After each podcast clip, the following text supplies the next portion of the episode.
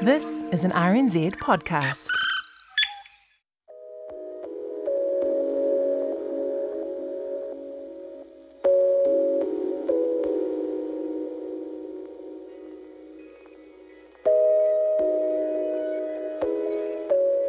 As a teenager, I knew exactly what I wanted. And most of the time, that was to be close to boys. I wanted to kiss them and touch them and feel them pressed up close to me. My teenage diaries are filled with page after page dedicated to the boyfriends I'm so in love with and their friends. Because I didn't have much in the way of guidance when it came to sex and relationships, I copied what I saw around me, and the guys made it look so easy. Go to parties, hook up, move on. But things usually weren't that simple for us girls. My friends and I learned really quickly that our bodies were great assets when it came to getting the attention of the boys we liked. But after those first kisses, when things started to become more heated and exciting, it was like our bodies became not ours anymore. We wanted to be there, but with no real idea of what direction to steer things, and having been taught to be polite and to be careful of boys' feelings and not to be a tease, we handed over the controls. For far too many of us, far too much of the time, sex became something we let happen. I wonder sometimes how things might have been different for us if we'd just had a little more information. If someone had told us that when it comes to sex, everyone has a right to pleasure, that safe sex is about far more than condoms, and that it's okay to say no after you have said yes.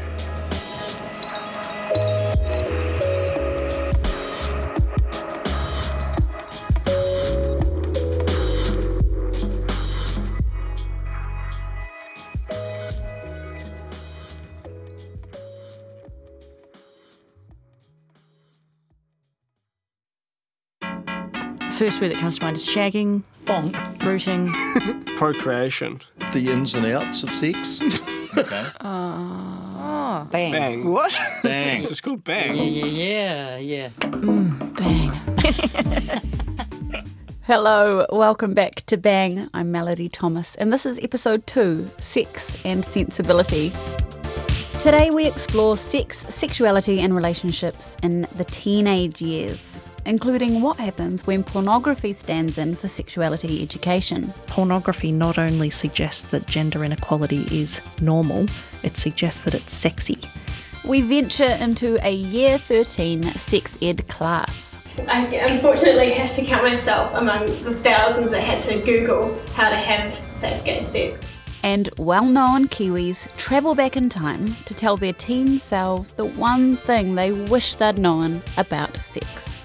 I think that you really just need to get to know what you're comfortable with.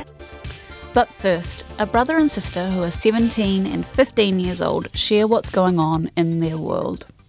Now, just a warning before they start, this episode includes frank discussion of topics like sexual assault that you might find confronting or distressing. So if there are sensitive ears around, you might just want to listen at another time.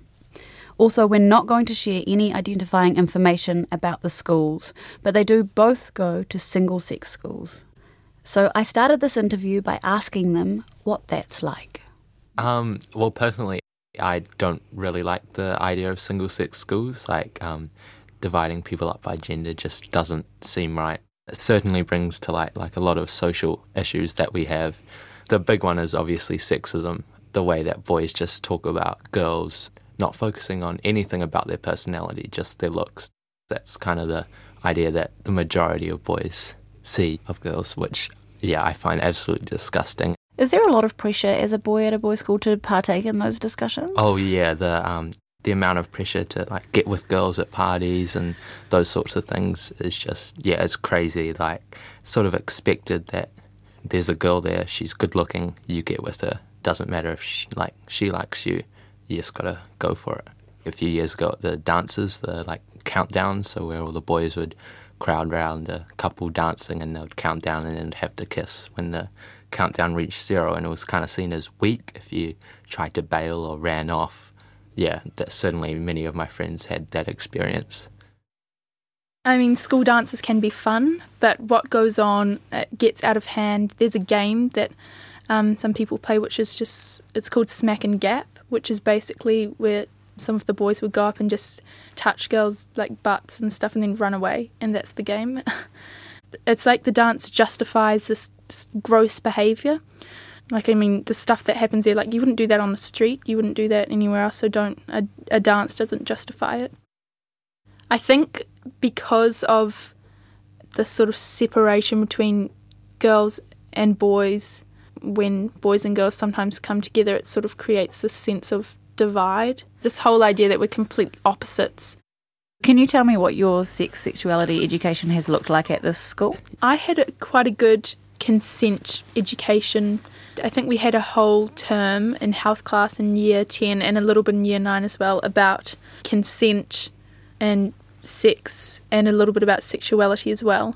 We actually had self-defense classes, which I can see how that could be good, but the self-defense teachers said, this is going to happen to you. You know, places this responsibility on girls to, you know, be prepared. You know, well, why weren't you prepared? You know, you should have had self-defense classes. In year 10, we had a term of sexual education, and the only thing I ever had told to me about consent was one sentence where our teacher just said, boys, it's obvious, if it's not a yes, it's a no. That's all I've ever had spoken to me through my school about consent. As boys, we are barely taught not to rape. And then my sister's school is taught how to avoid rape and like what to wear after dark and those sorts of things. And yeah, that really scares me. So you took on kind of an interesting project of your own through your school. So last year, I decided to do a social studies project by myself about the teaching of sexual consent in high schools. I decided to do a survey to my school asking if they'd experienced harassment, and I actually got 119 responses, and from those responses 63% of the girls said they had been assaulted or harassed. And the most common age was 13. I had girls telling me they'd been raped and they'd never told anyone. It was such, I was shocked. And then I emailed different schools in the region asking about what their sexual consent education system was. And at a single sex boys' school, they only started their education in year 12. One boys' school didn't reply. And it all seemed a bit vague. That's the problem, I think, is that the Ministry of Education leaves it up to the schools. You can do whatever you want, and it just creates such a gap. There's this sense of rape culture that's sort of, it's everywhere. You know, it's in the media, it's in songs, it's in music videos, it's in advertisements, it's in politics. You know, especially in the survey that I did, one of my questions was, did you feel like you didn't want to say anything because you were worried people were going to say that it's normal? And majority of people said yes, they were worried about saying something. So majority of those girls have kept this quiet.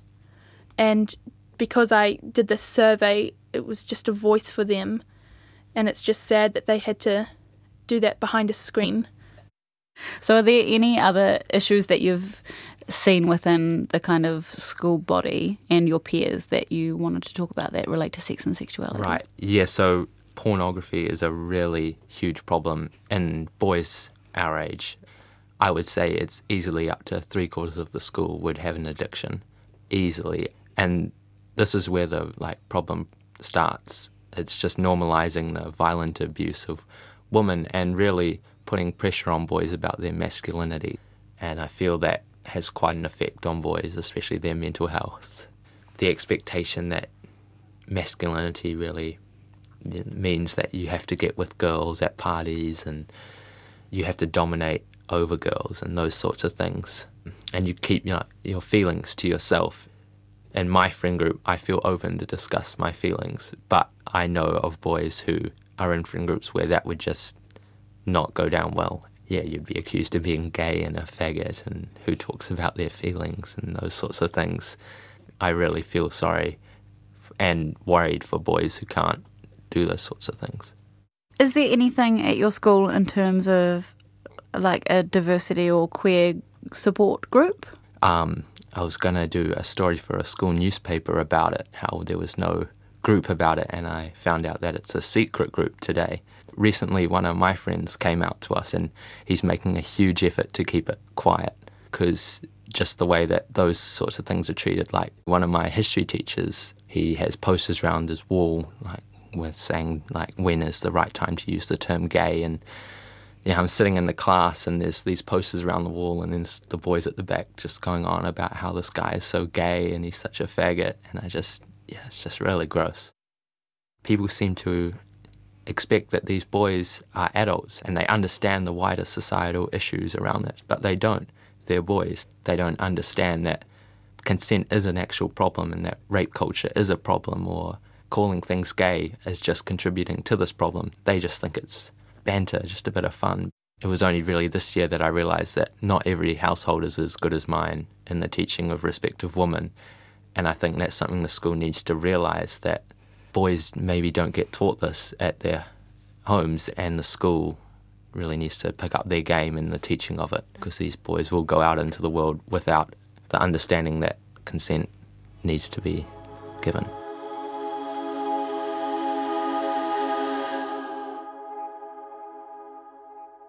In a moment, we're going to hear from some more teenagers about sex and sexuality education. But first, us grown-ups were also teenagers once, so we gave some Onto It Kiwi adults a call to ask what they would say if we could shoot them back in time to talk to their teen selves about sex. Our first snippets of advice come from cartoonist and children's book author Toby Morris and Robbie Nicol, also known as White Man Behind a Desk, aka New Zealand's 23-year-old John Stewart. A big one would be just not to have so much pressure on it and stress on it and kind of anxiety around it. Like, you've got 50-odd years of doing this ahead of you. No one's keeping score except for you. But I guess the other biggest thing is just that you have to drop the idea that women are either the competition or the other team, or that you have to kind of win somehow. But by having sex, sex is not something that you do to somebody, it's something that you do with somebody. Kia ora. Hello, my name is Robbie. Don't let anyone tell you that men are simple and women are complicated, because everybody's complicated.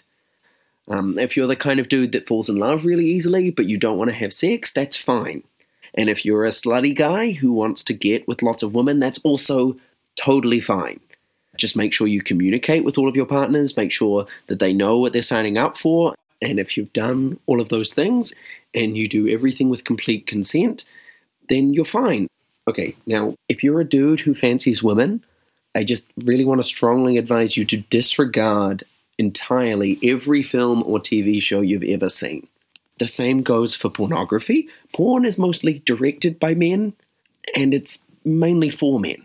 You're going to learn that regardless of what porn suggests, it's actually really fun to make your partner happy. So don't just copy porn in the bedroom. Porn isn't evil, so stop feeling so guilty. If you think you're watching it too much or you feel icky about the stuff that you're watching, just talk to someone. It's not that big a deal. Anyway, you're going to be fine. It's going to be so hard and terrifying, and it's also going to be beautiful and exciting and the best. So, good luck. Amazing. Thank you so much. Later, we're going to look a little more closely at the effects of porn on teenagers. But first, consent. It's a word you've probably heard come up a lot lately. Recently, a group of Wellington College students were caught joking about rape on Facebook, and you may remember that sparked protests from high school students calling for better consent education in schools. And having spoken to a lot of young people about sex recently, this is easily the thing that has come up the most and with the strongest sense of urgency. It actually made me realise that when I talk about that feeling that I had as a teenager of losing control when things got more heated and exciting, I'm talking about consent. It's nothing new. Have a listen to this sex advice from comedian Michelle Accord. I wish that I had more confidence in those first years to say, I said yes a minute ago, but I want to say no now. And I got that terrible 1970s message about women being cock teasers and that men's testicles would explode if you stopped any sexual activity at any point. It's like men are this locomotive, and once you've fired up the engine and worked up a head of steam, it cannot be stopped in its tracks, and that's absolutely not true. While we were making this episode of the podcast, we began to hear about one co-ed high school going above and beyond to deliver comprehensive sexuality education to their students. It covers everything from consent and respectful relationships to sexuality and gender, peer pressure and the influence of pornography. This is how I found myself at the front of a prefab classroom at Wellington High School, staring at 20 17-year-olds who were all waiting expectantly for me to quiz them on sex. You can tell how nervous I am by the number of times I say ready when I start talking. Are we ready? Okay, we're ready. Are you guys ready? Is everyone in this room ready? Yeah, good, okay, ready. Okay, I might not have been ready, but the class was. They have, after all, been talking about this stuff for years. We went through a list of questions before, and I'll just start at the beginning and maybe just yell out if you want to answer it. And then after those initial the louder people who have talked, then we can maybe engage the people who didn't get a chance to talk. So what's the single most important thing you've learned about sex, sexuality, gender, intimacy, relationships in this classroom? Something that stuck with me is the whole drunk consent thing, and we learnt a lot about that in year 11, and that sort of entails, you can't consent while drunk or high or any form of intoxicated. It's almost like you sort of forget about it until you're in the situation, and then it hits you like a train, and you're like, oh my god, this is what was talked about, and these are the rules that I have to follow. And it's one of those situational things that you don't quite understand until you get there. I feel like also the conversations that we have around consent and stuff have made it a lot easier to help someone out and help them understand that maybe what happened to them wasn't okay. You can look at it and think that situation isn't respectful or consensual or something like that. So it makes it easier to be able to look after yourself and also look out for your friends, I think. To recognise it. Yeah, definitely. You said consent as well? Yeah, I think that's one of the most important lessons you learn, especially at this age. Yeah. You guys agree? Everyone agrees on that? Any other things? I think it's also important to not only recognise those signs in other people, but also in yourself, and making sure that you're following the rules of consent as well. I think a lot of the time when we talk about consent, we don't think of ourselves as ever being able to do anything that would harm other people, because we all want to believe that we're good people. But it's a big part of learning about consent is learning that you're applicable to that as well. What was it? Yeah. I unfortunately have to count myself among the thousands that had to Google how to have safe gay sex, because there was just no education for it. So being able to talk about it and then compare experiences and then laugh about it just makes it a lot easier to think about and approach and prepare for it lessens the taboo around the topic. Normalises it. Yeah. I've found that I'm a lot more open talking to people outside of the class when it comes to sex and gender, because I sort of know what I'm talking about now, because you have the words and the understanding too. Not just the passion for the subject or whatever. And I imagine, it makes it easier to talk about in a group, but are you finding when you go out into the world that you guys are just really open about talking about sex, sexuality, gender, identity compared to other people? Do you have to be oh, that's right, not everyone's. This is a little haven of a classroom. I think we live in a little bit of a bubble like about what, like it's good, like this is what it should be like, it should be an open discussion, but then you also have to keep in mind that although it's important to talk about, that not everyone's going to think the same as everyone else in this classroom. Mm. You know? Yeah. When I came to the school in year 11, I myself was pretty closed-minded. Yeah. In what ways would you say you were closed-minded? Just because I'm from a really small town and stuff, sort of Bogany and all that sort of thing. So and growing up with really sort of old parents as well, they just had they've got their mind set on all things race and gender and sex and all that sort of thing. And so that was ingrained in me, and then yeah, I came to the school and it just changed my opinion on pretty much everything. And have you gone back and talked to your parents about a lot of these things? Yeah, me and my dad have big arguments and stuff about that sort of thing all the time, yeah. But you got lots of ammunition now. Yeah. What did your parents teach you about sex? What did home, sex, sexuality, gender education look like before you came into this classroom? Yeah, I think I was really lucky with my parents in that way, because, I don't know, my mum really told me everything that she went through as a teenager and kind of taught me how to deal with certain situations. And then when I came to learn at school, I found it really good to piece together the factual information and then my mum's experiences and things, and it just, I don't know, it was really helpful. Good on your mum. Was anyone else prepared like that, or were, yeah? I remember my parents were really open, but they started teaching me about sexual education a bit late, so I didn't want to hear about it, and I sort of shut down the conversations. So that's why I think it's really important to have good sexual education in school, because you don't really want to talk about that with your parents unless you're a super open family. My parents kind of told me nothing and kind of relied on the media. I kind of went online in the end and kind of found things out online, and then I came here and realised that I wasn't actually the only one doing these things. I had quite a serious argument with one of my relatives because something had come out in the media about a girl being raped. And what we were discussing was, I said, he should be going to jail and he should be punished for it because that's absolutely unacceptable. And she was going, yeah, but it ruins his life. She did it. So he should be punished.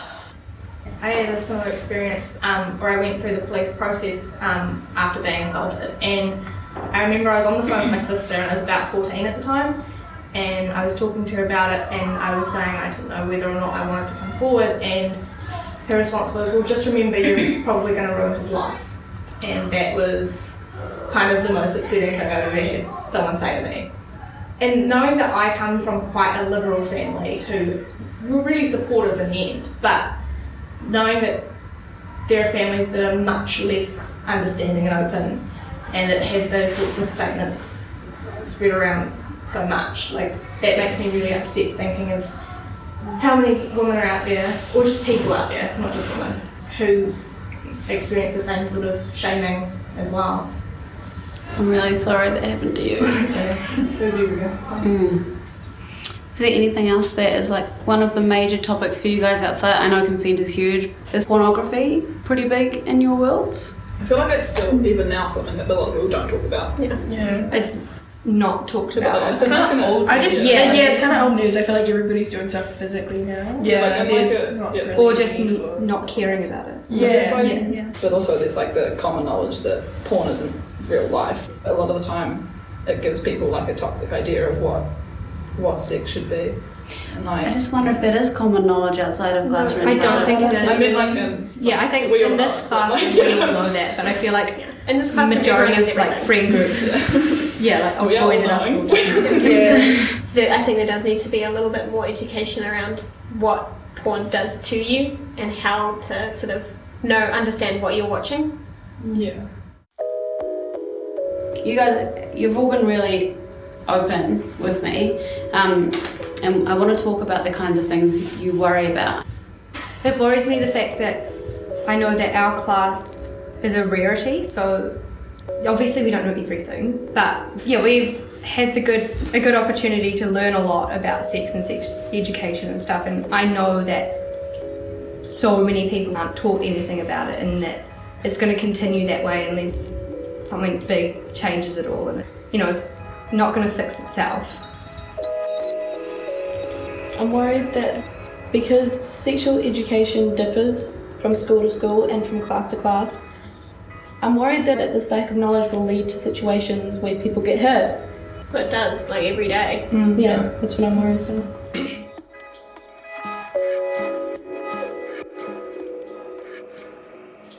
Thank you so much to the members of that classroom. You know who you are, for being so open and for being very kind to this quite nervous journalist. In a moment, we're going to talk a little bit about pornography, but first, let's listen to another couple of bits of advice. First up, 23-year-old player for the Blacksticks, Rose Cadell, and she's followed by one of our favourite local musicians, 24-year-old trans rapper Randa. I went to a Christian school, and it was something that probably, I believe, wasn't talked about openly enough. I wasn't somebody who was in a lot of relationships growing up. I was, you know, quite focused with my sport, pretty busy, so I didn't really have time, I guess, to worry about that kind of thing. But I did actually value the time that I was single because I felt like I really got to know myself, my values, what I thought was appropriate to do and not to do. I think that you really just need to get to know what you're comfortable with. At least have a guiding light that you've come up with yourself. It will save you a lot of issues in the future. That would probably be my number one advice, you know, Christian or not. I definitely felt kind of like closeted. You know, I didn't feel like I could come out comfortably. You know, I didn't want to like get bullied, or I don't know. It didn't seem like it would help. It would help at all. Now I'm like, yeah, I'm so stoked. I'm so proud of who I am, and I don't feel that shame now. I feel like I can own who I am, and I want like young people to be able to feel that you can come out the other side, and like you can be yourself at some point if you can't at the moment, or if you're going to meet people who are like you, and it's going to feel really cool, and you're going to feel stronger because of what you're going through. Now, pornography. Not too long ago, porn was pretty hard to come by. You could catch a flash on late night Sky One, or maybe come into possession of a centrefold. But now, porn is available 24/7 on any screen with an internet connection. Marie Crabb runs a project called Reality and Risk in Australia, looking at the effects of pornography on young people. And she also comes over here to deliver workshops. I spoke to Marie and started by asking whether research backs up what we heard from our boys' school student earlier, that he thinks 75% of his schoolmates are addicted to porn.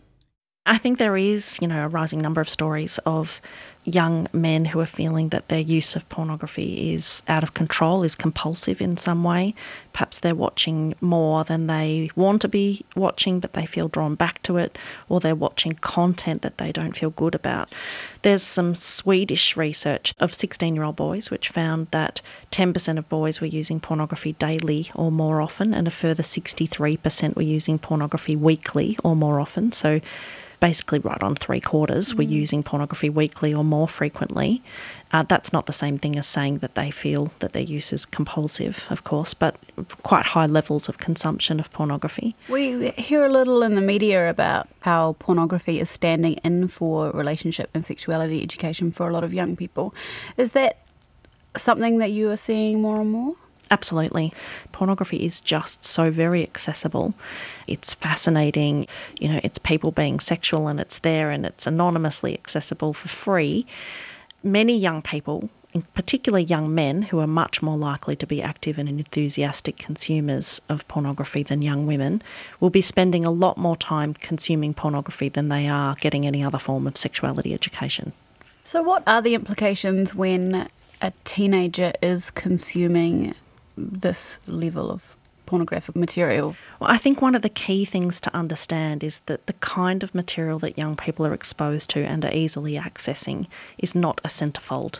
So a study of 50 of the most popular pornographic videos found that 88% of scenes included physical aggression and 48% of scenes included verbal aggression, and 94.4% of that aggression was directed towards women. So the implications for young people's capacity to navigate relationships and sexuality that feel fantastic are really serious. We interviewed leading thinkers in the international pornography industry for our documentary films, and they spoke openly about how the kind of content that sells is material that is about pushing women. So pornography commonly depicts anal sex and very aggressive ways of engaging in anal sex.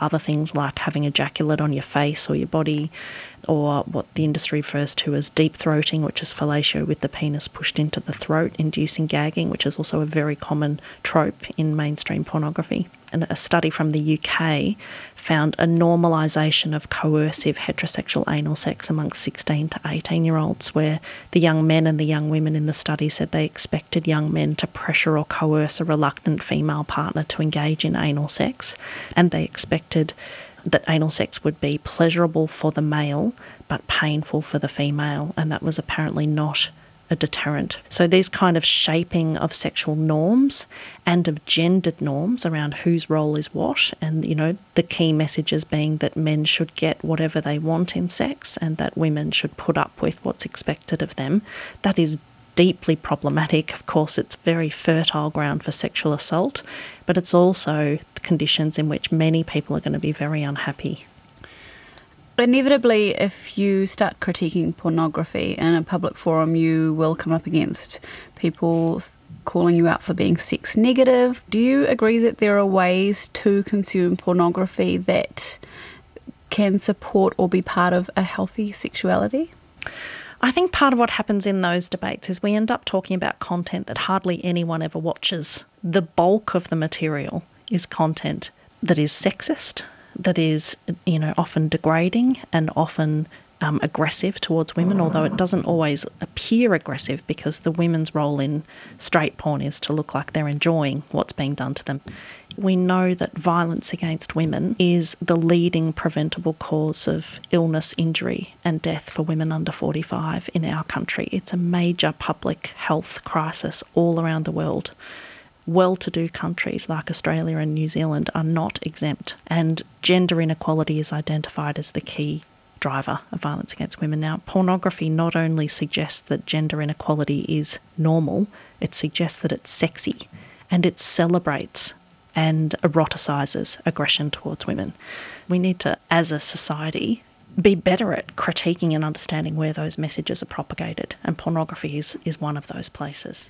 Finally, Marie, a lot of this is going to be fairly alarming for parents. So what can they do to help protect and empower their children?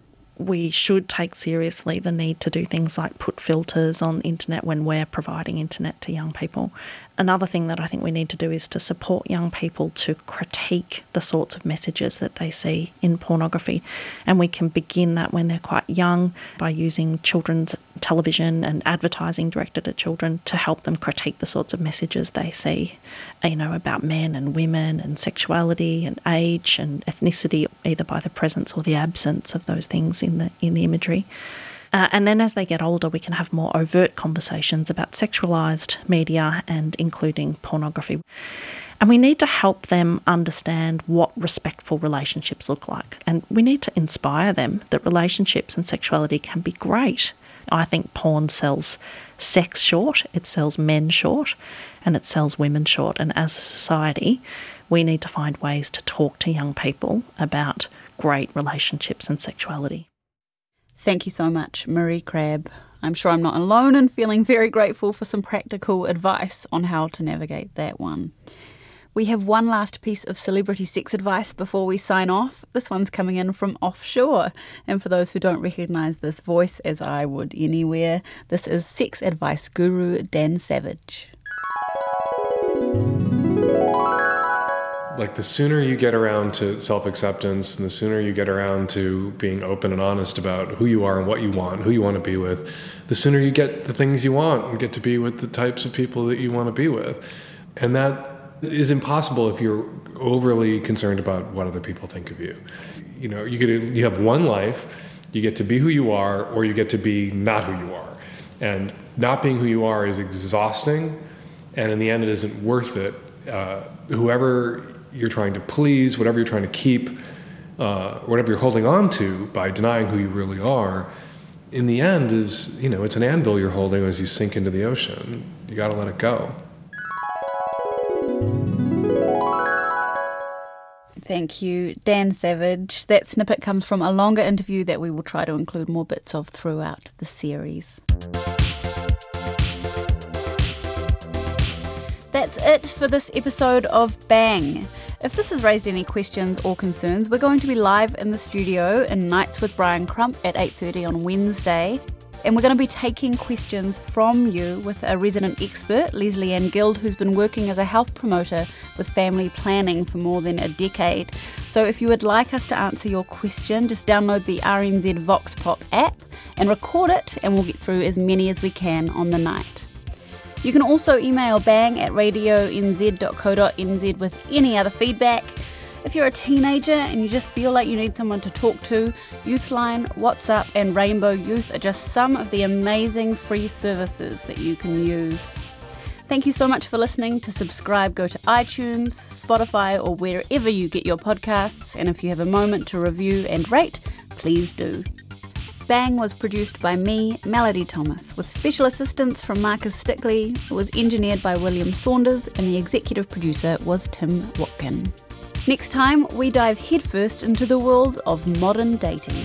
Yo, I got with a 10, you know, something like that. Yo, see, it's this shit that you hear and then you're like, oh my gosh.